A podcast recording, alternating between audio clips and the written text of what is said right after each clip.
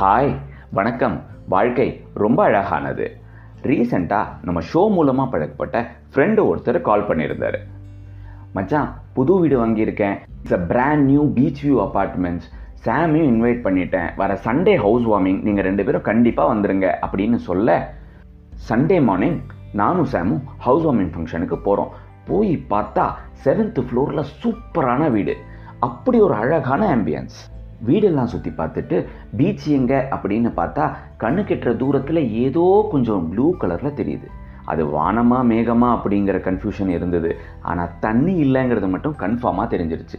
டேய் என்னடா ராஜா பில்டர் உன்கிட்ட பேசின மாதிரியே நீ என்கிட்டயும் பேசிட்டியா? பீச் ஒன்றுமே காணுமே அப்படின்னு நான் சொல்ல போக மேலேருந்து சாம் என்னை கூப்பிட்டான். டே டெரஸ்க்கு வாடா இங்கே பாரு பீச் தெரியுது. போய் பார்த்தா அப்படி ஒரு வியூ ஏர்லி மார்னிங் வேறையா? அழகான சன்ரைஸ் குளிரும் சூடும் கலந்தடிக்கிற மிதமான காற்று நிறைய பறவைங்க. கண்ணு கெட்டுற தூரத்தில் சின்னதாக ஒரு ஷிப்பு அப்படி ஒரு வியூ பார்த்ததே இல்லை. என்னடா இந்த இன்சிடெண்ட்டை இப்போ எதுக்கு சொல்கிறேன் அப்படின்னு யோசிக்கிறீங்களா? இந்த ஸ்டோரியோட டேக்அவேல உங்களுக்கே புரியும். வெல்கம் பேக் இது உங்களோட பேசும் தமிழ் ஷோ காந்தியை நீ ஏன்பா கொன்ன? அப்படின்னு கேட்டதுக்கு கோச்சே கொடுத்த வாக்குமூலங்கள். முக்கியமான விஷயங்கள் பார்த்தோம் அப்படின்னா separate state for Muslim Pakistan அப்படிங்கக்கூடிய கண்ட்ரி உருவாகிறதுக்கு காரணமே காந்தி தான். காந்தி இன்ஃப்ளூயன்ஸ் பண்ணி தான் Indian government remaining fifty five crores ஃபண்டை ரிலீஸ் பண்ணினாங்க. இந்த மொ நடக்கக்கூடிய மொத்த வன்முறைக்கும் காரணம் காந்தி தான். அதனால தான் நான் அவரை கொன்னேன் அப்படின்னு கோட்சே சொன்னான்.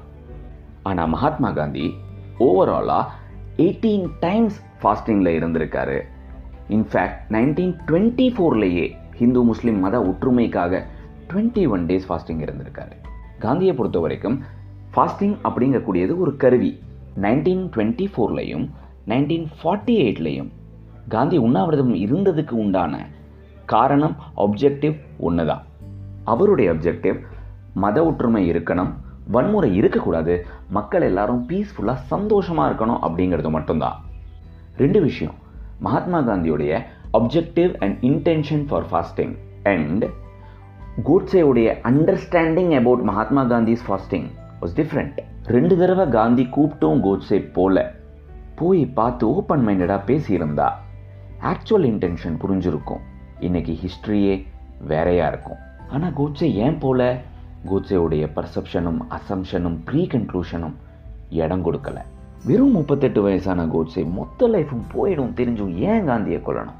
சின்ன வயசுலேருந்து பெண்ணாவே பாவிக்கப்பட்டு வளர்க்கப்பட்ட அவனுக்கு தான் ஒரு ஆண் அப்படின்னு ப்ரூவ் பண்ணக்கூடிய ஒரு கட்டாயம் அவனுக்குள்ளே இருந்தது.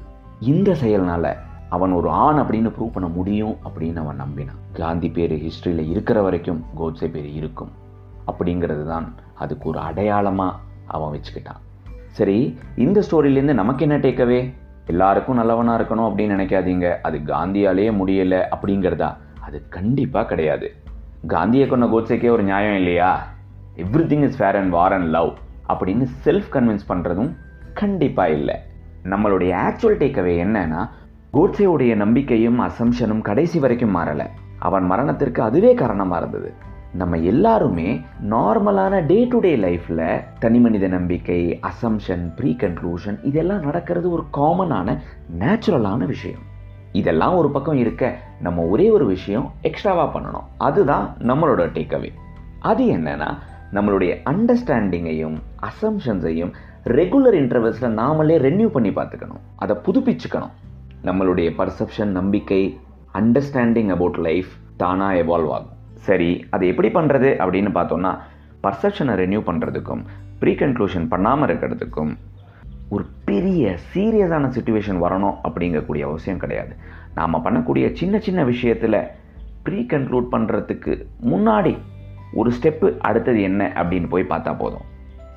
என்னடா பீச் வியூ அப்பார்ட்மெண்ட்ஸ் நல்லா சொன்ன பில்டர் வாங்கிட்டு சொன்ன மாதிரி நீயும் கதை விட்டல அப்படின்னு ப்ரீ கன்க்ளூட் பண்ணுறதுக்கு முன்னாடி ஒரு தடவை மேலே ஏறி பார்த்தாலே போகிறோம் ஏன்னா செவன்த் ஃப்ளோர்லேருந்து பீச் தெரியலனா அது உண்மைதான். டெரஸ்லேருந்து பீச் தெரிஞ்சா அதுவும் உண்மைதான். ஏன்னா எது உண்மை அப்படிங்கிறது ஒரு ஒருத்தருக்கு ஒரு ஒரு ஸ்டேஜில் பேஸ்ட் ஆன் தி அண்டர்ஸ்டாண்டிங் மாறிக்கிட்டே இருக்கும். நம்ம பண்ண வேண்டியதெல்லாம் ப்ரீ கன்க்ளூட் பண்ணுறதுக்கு முன்னாடி ஒரு ஸ்டெப்பு எக்ஸ்ட்ரா யோசிச்சாலே போதும். அடுத்து ஒரு இன்ட்ரெஸ்டிங்கான எபிசோடில் மீண்டும் பேசலாம். தேங்க்யூ